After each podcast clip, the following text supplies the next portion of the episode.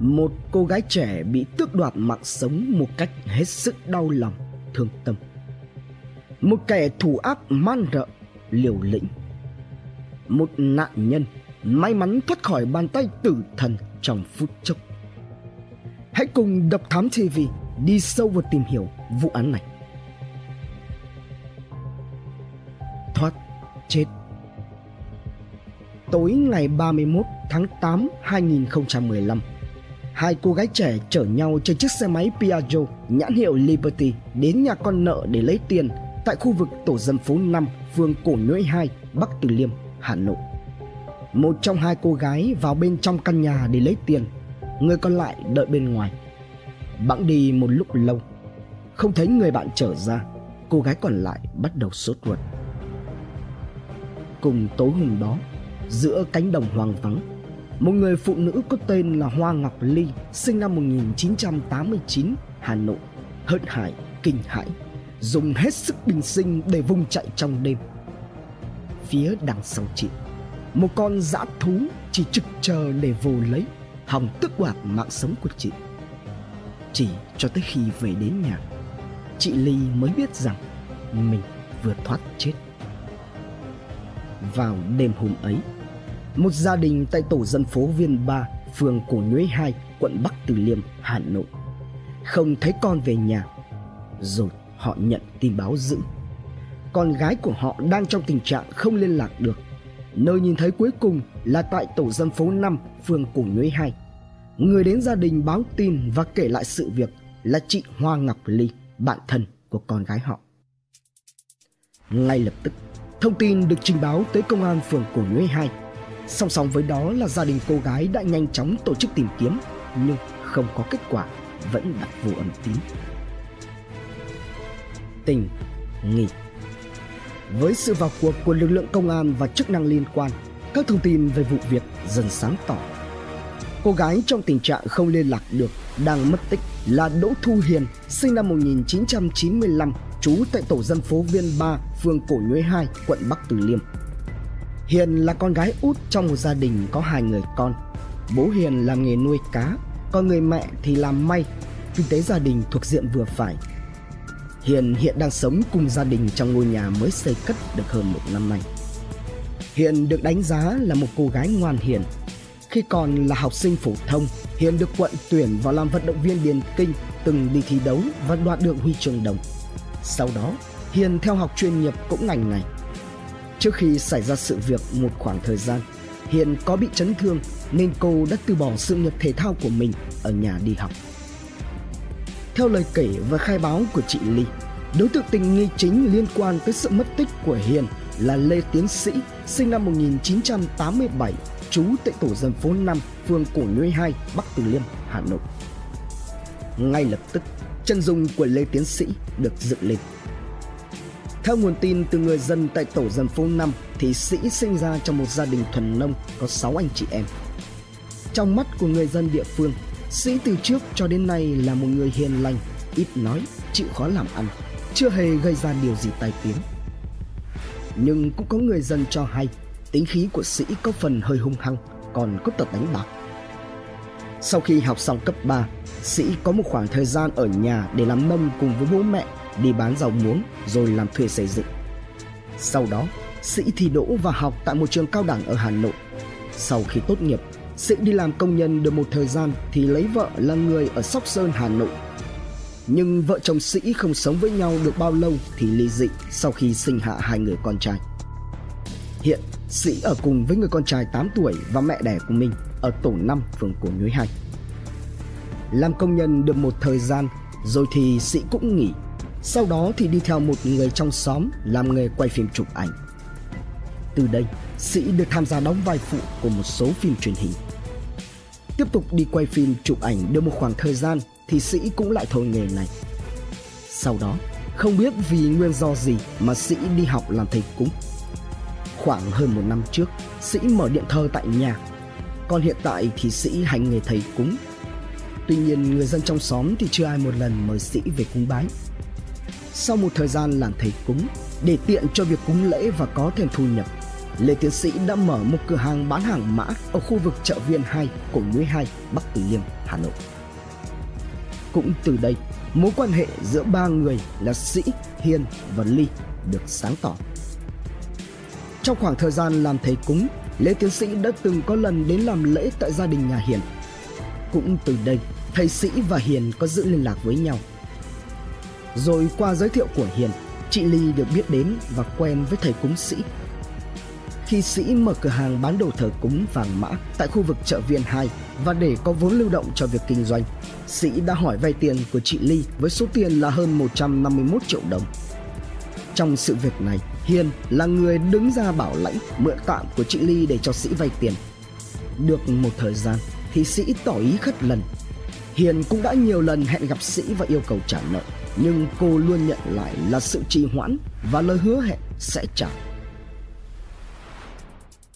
Khai man Vào thời điểm triệu tập để làm rõ vụ việc, Lê Tiến Sĩ không có mặt tại địa phương. Các cán bộ chiến sĩ đã nhanh chóng lên kế hoạch tổ chức truy tìm sĩ. Một mặt tổ chức truy tìm mặt khác thu thập thông tin tài liệu với các mối quan hệ nhân thân thói quen sinh hoạt đi lại các địa điểm mà sĩ có thể đi tới rạng sáng ngày 2 tháng 9 cơ quan điều tra đã xác định được lê tiến sĩ đang lẩn trốn tại hưng yên Đến tối ngày 2 tháng 9, cơ quan điều tra tạm giữ để điều tra đối với Lê Tiến Sĩ về vụ việc mất tích của chị Đỗ Thu Hiền. Khi này, Lê Tiến Sĩ biết rằng cơ quan công an chưa tìm được Hiền nên hắn đã tìm cách cố tình khai man hòng che giấu tội ác của mình. Trong lời khai ban đầu, Sĩ khai như sau. Do mâu thuẫn từ việc đòi nợ, trên đường vào nhà đã xô sát với Hiền. Trong lúc rằng co, Sĩ xô chị này ngã ngửa, đập gáy vào gờ tường cao khoảng 40cm ven đường. Sau cú ngã đó, chị Hiền bất tỉnh. Vì hoảng sợ, Sĩ đã đưa nạn nhân lên xe máy rồi trở ra trạm bơm cống chèn thuộc phường Thụy Phương, quận Bắc Từ Liêm. Tại đây, Sĩ đặt chị Hiền nằm trên thanh dầm bê tông sát với mép cống rồi bỏ về. Sĩ cho rằng nếu như chị Hiền tỉnh lại thì có thể chị Hiền sẽ rơi xuống cống hoặc được người qua đường phát hiện và đưa đi chỗ khác. Từ lời khai này, ngay trong ngày mùng 2 tháng 9, gia đình nhà chị Hiền và công an đã thuê thợ lặn để mò tìm xác nạn nhân tại cống chèn trong nhiều giờ liền nhưng không thu được kết quả. Cũng cùng ngày, Lê Tiến Sĩ được cơ quan công an đưa về khu vực tổ dân phố 5 phường Cổ Nhuế 2 để chỉ nơi gây án. Cũng tại nhà Sĩ, lực lượng đã tổ chức khám xét nhưng không phát hiện ra dấu vết khả nghi liên quan đến việc gã đã hạ sát nạn nhân tại đây.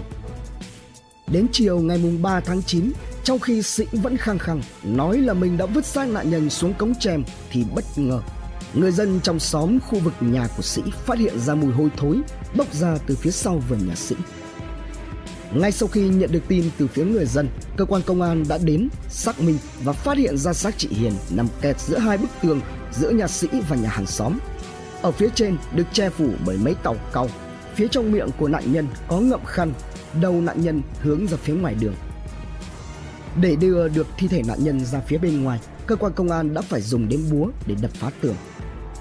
Qua khám nghiệm bước đầu, chị Hiền bị nhiều vết chém nặng, trong đó có một vết cắt ở cổ. Ngày 4 tháng 9, Công an quận Bắc Từ Liêm, Hà Nội tạm giữ Lê Tiến Sĩ để điều tra về hành vi giết người. Cũng trong chiều ngày 4 tháng 9, cơ quan công an đã đưa Sĩ về dựng lại hiện trường vụ án mạng. Đêm kinh hoàng Trưa ngày 31 tháng 8, Hiền nhận được tin nhắn của Lê Tiến Sĩ với nội dung 20 giờ vào nhà Sĩ, hắn sẽ trả hết số tiền cho. Sĩ còn cho biết đã nói hết với mẹ của mình nên gia đình sẽ đứng ra trả hộ tiền. Đến giờ hẹn, do sợ trời tối nên Hiền đã rủ chị Ly đi cùng. Đến khoảng 19 giờ cùng ngày, chị Ly đi xe máy qua đón Hiền rồi cùng nhau tới nhà Sĩ. Khi gần đến nơi, cả hai đã thấy Sĩ đứng đợi từ trước. Sĩ nói, bây giờ Hiền và nhà tôi một mình thôi, đi cả hai vào sợ mẹ tôi không trả cho. Nghe vậy thì Hiền đi theo hắn vào nhà để lấy tiền, còn chị Ly thì tìm quán nước gần đó ngồi đợi. Khoảng 20 giờ 30 phút cùng ngày, khi trên đường vào trong nhà sĩ, cả sĩ và Hiền đã đứng lại nói chuyện. Trong phút bất đồng ý kiến, cãi nhau, sĩ đã tát đánh vào mặt chị Hiền nên hai bên đã xô sát Bị chị Hiền túm cổ áo, cào cấu, sĩ đẩy mạnh Hiền ra. Khi này, Hiền bất ngờ ngã ngửa, đập đầu vào tường gạch và rơi vào trạng thái bất tỉnh. Thấy chị Hiền nằm bất động, chảy máu sau gáy, gọi không tỉnh lại. Lay gọi thêm, không thấy chị Hiền phản ứng gì, nghĩ rằng nạn nhân đã chết. Sĩ nảy sinh ý định phân xác hòng phi tang. Để thực hiện ý định dã man này, Sĩ đã đưa Hiền đến vườn nhà ông Nguyễn Văn Thơm là hàng xóm nhà Sĩ, rồi dùng một con dao nhọn bằng sắt màu đen dài 10cm, rộng 3cm, đâm một nhát vào ngực và một nhát vào cổ nạn nhân. Sĩ còn dùng thêm một dao dựa bằng sắt chuôi gỗ dài 10cm, thân dao hình vuông bản rộng 10cm, loại dao thái dài khoảng 30cm, chặt 2 đến 3 nhát vào cổ nạn nhân nhưng không chặt đứt được do dao cùn. Thấy vậy, sĩ giấu xác nạn nhân vào trong khe tường rồi dùng tàu cau che phủ lên. Xong xuôi, sĩ biết chị Ly đang ngồi đợi ở quán nước nên hắn nảy sinh ý định giết hại chị để bịt đầu mối và không phải trả nợ. Về phần chị Ly, gần một giờ sau khi Hiền và Sĩ đi cùng nhau vào trong nhà Sĩ, chị lì thấy nóng ruột nên nhắn tin cho Sĩ hỏi sao lâu thế, nhưng không thấy Sĩ trả lời. Tuy nhiên, chỉ khoảng 5 phút sau khi nhắn tin thì Sĩ xuất hiện trước quán nước nơi chị Linh ngồi đợi. Thấy Sĩ, chị mới liền hỏi Hiền đâu? Sao ra đây có một mình? Thì chị nhận được câu trả lời rằng chị Hiền đang ngồi nói chuyện với mẹ Sĩ trong nhà. Tại đây, hắn khoe với chị Ly vừa xin được mẹ mình bán đi ngôi nhà lấy 500 triệu đồng để mua một chỗ ở mới gần đó, còn tiền thừa sẽ đem trả nợ và vì là khoản nợ lớn nên mẹ hắn yêu cầu phải cho gặp trực tiếp chủ nợ để hỏi chuyện. Sau cái hồi giải thích kể lể đó, hắn bảo với chị Ly dùng xe máy chở đi thăm ngôi nhà mới mua của mình. Theo hướng dẫn của Sĩ, chị Ly đèo Sĩ đi lòng vòng qua một cánh đồng. Nhiều lần, hắn nói với chị rằng căn nhà ở ngay trước mặt nhưng thực chất thì không phải vậy, mà hắn đang chờ đợi thời cơ giặt tay. Sau một hồi đi qua đi lại, đến giữa đồng vắng sĩ nói với chị ly dừng xe lại để nói chuyện. Khi vừa tắt máy sĩ ngồi ở phía sau ôm ghi chị ly lại rồi lấy cả hai tay bóp cổ quật chị ngã xuống đất.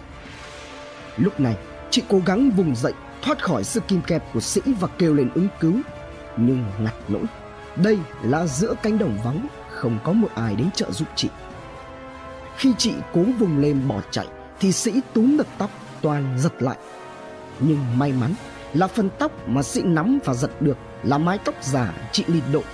Cũng nhờ đó, chị Ly có cơ hội chạy thoát. Chị Ly vừa chạy vừa van xin sĩ tha mạng cho mình. Chị còn hứa sẽ xóa hết nợ nhưng sĩ vẫn một mực đuổi theo và thực hiện tội ác đến cùng. Đến khi có người qua lại thì sĩ đành phải quay đầu. Sau khi để cho chị Ly trốn thoát, ngay trong đêm hôm đó, Sĩ sang Đông Anh rồi vào ở nhờ nhà của một người quen. Trên đường sang Đông Anh, hắn phi tan dao và quần áo dính máu của mình. Tới sáng ngày mùng 1 tháng 9, Sĩ đón xe đi Hưng Yên để tới nhà thầy đồng cốt đồng tính mà hắn vẫn theo hầu để tá túc cho tới rạng sáng ngày 2 tháng 9 khi bị phát hiện. Tử hình Sự ra đi của cô gái trẻ mới ngoài 20 tuổi khiến cho ai cũng đau lòng. Gia đình và hàng xóm mong rằng vụ việc sẽ được xử đúng tội, đúng pháp luật kẻ đã gây ra cái chết đau đớn cho nạn nhân. Để phục vụ cho công tác giảng dạy và tăng cường phổ biến pháp luật, sáng ngày 19 tháng 5 năm 2016, tại phòng xử án của Học viện Cảnh sát Nhân dân phòng 2, Viện Kiểm sát Nhân dân thành phố Hà Nội đã phối hợp với Tòa án Nhân dân thành phố Hà Nội xét xử lưu động vụ án hình sự Lê Tiến Sĩ sinh năm 1987 bị truy tố về tội giết người theo điều 93 Bộ luật hình sự. Tại phiên tòa, bị cáo Lê Tiến Sĩ khai nhận về hành vi phạm tội của mình. Lời khai của bị cáo phù hợp với kết luận giám định và các tài liệu chứng cứ khác. Tòa án nhân dân thành phố Hà Nội đã tuyên phạt đối với bị cáo Lê Tiến Sĩ mức án tử hình Phiên tòa xét xử lưu động vụ án hình sự giết người đối với bị cáo Lê Tiến Sĩ tại phòng xử án của Học viện Cảnh sát Nhân dân đã tạo điều kiện cho cán bộ, học viên tiếp cận hoạt động thực tế, nâng cao được hiệu quả công tác tuyên truyền, giáo dục, phổ biến pháp luật và đấu tranh chống tội phạm nói chung, tội phạm về giết người nói riêng. Trân trọng cảm ơn quý khán thính giả đã theo dõi. Subscribe, ấn chuông đăng ký để cập nhật những video mới nhất like, share, chia sẻ tới nhiều người hơn. Comment những suy nghĩ, ý kiến, bình luận của bạn hay những gợi ý, đóng góp để chúng tôi được hoàn thiện hơn. Độc Thám TV, hai ngày một số vào lúc 21 giờ. Nguồn tham khảo và tổng hợp trang thông tin điện tử Viện Kiểm sát Nhân dân thành phố Hà Nội, An ninh Thế giới online, Cảnh sát toàn cầu online, Infonet, chuyên trang của báo Việt Nam Net cùng nhiều nguồn khác từ Internet. Độc Thám TV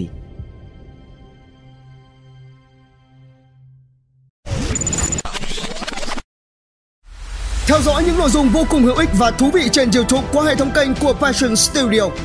Ghé thăm kênh Độc Đáo TV để theo dõi những thông tin kinh tế, tài chính, kinh doanh, khởi nghiệp. Đến với Độc Lạ TV để khám phá những câu chuyện độc đáo và kỳ lạ.